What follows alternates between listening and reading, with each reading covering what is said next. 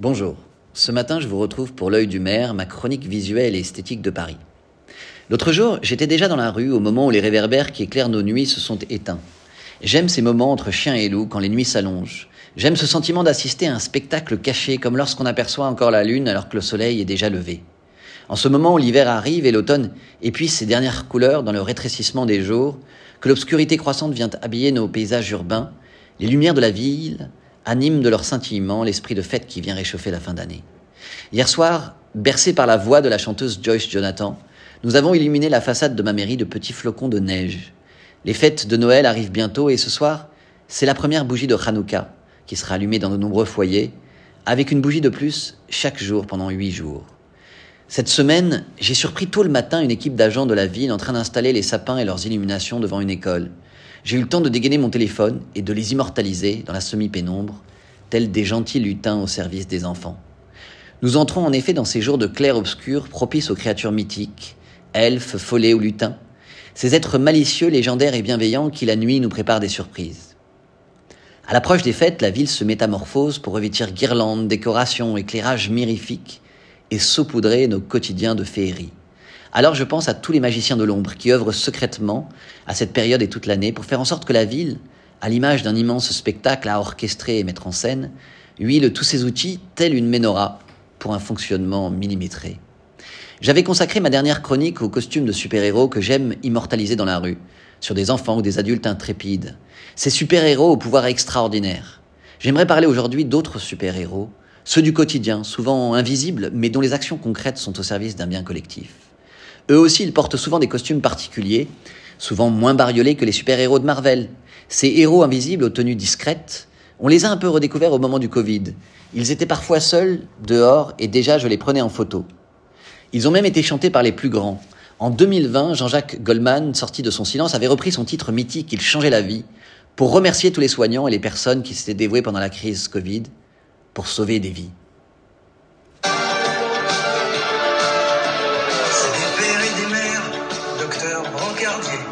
Soignants infirmières, de qui ont mille raisons de rester confinés, mais leur propre raison de pas laisser tomber.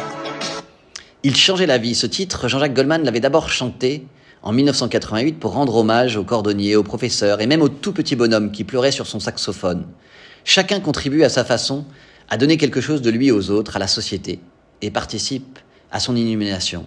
Je repense aussi à Stromae qui chantait dans Santé. À ceux qui n'en ont pas, Rosa, Rosa, quand on fout le bordel, tu nettoies. Et toi, Albert, quand on trinque, tu ramasses les verres. Céline, Bataire, toi tu te prends des vestes au vestiaire.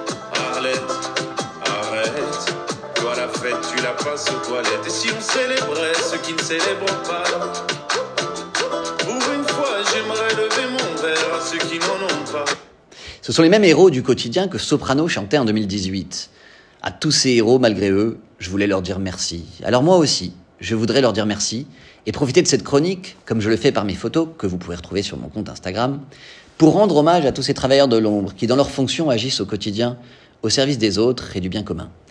Ils font de Paris la fourmilière active et organisée qui permet à 2 millions d'habitants et autant de visiteurs du monde entier de se déplacer et de vivre en sécurité.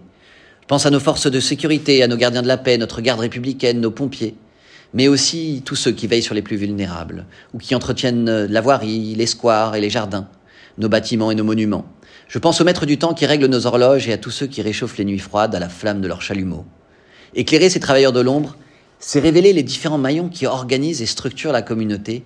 C'est le contrat social implicite pensé par Rousseau qui fait passer le lien naturel familial à un stade politique de communauté. Dans ces temps de fête, il est important de reconnaître ceux qui contribuent à maintenir nos sociétés à la fois bien huilées et lumineuses. Ce sont eux qui font le lien pour que la communauté fasse famille, et c'est cette notion de famille qui fera l'objet de ma prochaine chronique. En attendant, même si on n'a pas nécessairement le cœur à ça, je vous souhaite de bonnes fêtes. Et je repense à ce Noël passé l'an dernier à Yafo, au milieu du quartier arabe d'Ajami, avec le son du muezzin toutes les deux heures et la procession de Noël de l'église voisine. Et tous mes amis israéliens, juifs, arabes, chrétiens, le plus souvent athées, ravis de cette féerie. Que ces temps de concorde reviennent vite. À bientôt.